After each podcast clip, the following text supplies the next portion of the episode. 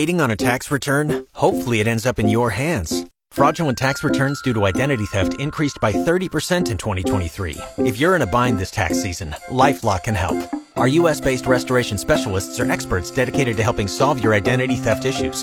And all LifeLock plans are backed by the Million Dollar Protection Package. So we'll reimburse you up to the limits of your plan if you lose money due to identity theft. Help protect your information this tax season with LifeLock. Save up to 25% your first year at LifeLock.com slash aware. Canton's Morning News with Pam Cook. Bill Morgan in for Pam today. And obviously, here in Canton and Stark County, the headline story today is the weather. And happy to be joined by AccuWeather's Jeff Nordine. And Jeff, uh, we've already seen the results of this storm so far. Looking ahead to the rest of Friday in our area and into Saturday as well, what can we expect? What are you seeing trending in the AccuWeather headquarters? Yeah, so we've been uh, keeping an eye on this uh, storm all week, as a matter of fact, and now here it is. Uh, we're going to be continuing to see snow in the light to, let's call it maybe moderate at worst uh, in terms of snowfall rates and how long it's going to last. So we're tracking this snow all the way into the evening hours, and then by the time we get to about 7, 8 o'clock or so, it is going to start tapering off, leaving us with some winds to deal with and also bitterly cold temperatures coming up tomorrow. Uh, total snowfall accumulations are expected to be in the realm of three to six inches.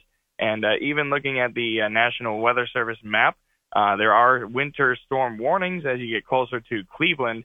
In Canton itself, only a winter weather advisory, but you go one county north and you're all of a sudden right into that winter storm warning. So uh, just keep that in mind. Travel is going to be slow. Right now, taking a look at some of the cameras around, uh, the roads seem to be just wet, uh, but that can also lead to some slick roads. The roads could be icy if they're untreated.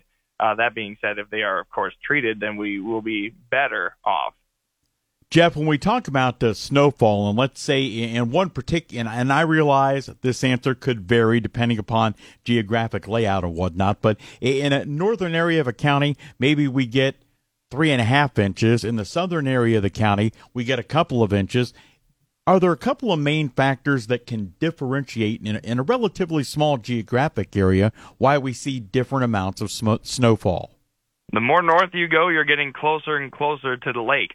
So as as soon as you're talking about uh, lake effect snow in like areas north counties right along the lake shore, that's why you could see higher amounts there. Whereas in the south, sometimes if there isn't like a large scale event like we have, uh, the snow doesn't get down there. So, you know, into the more, you know, southern areas around Canton itself and beyond that as you head towards like Pittsburgh. So there, there is that to contend with. In a large scale event, we have more widespread snow, so the three to six is likely across the entire region as opposed to just closer to the lakeshore. Talking with Jeff Nordine from AccuWeather on Canton's Morning News. And uh, Jeff, a long term look at the weather for the winter. What kind of winter were you expecting at AccuWeather? Is it trending in that direction? Have any of those long term outlooks changed at this point? Well, we just got our latest uh, February update. Uh, we're already midway through January. We're going to be seeing a warm up, by the way, uh, for the next week. So Monday into Wednesday, we're seeing temperatures climb from the mid to upper 30s into near 50 degree range uh, by Wednesday next week, and we're going to see some rain with that. But looking at the uh, long range February outlook is uh, trending at or just slightly below average. Uh, the line where we have just below average temperatures uh, is cutting right through the middle of the state. So we could see slightly cooler temperatures in February as far as snow or precipitation goes. Uh, basically, it's a vertical cut north to south.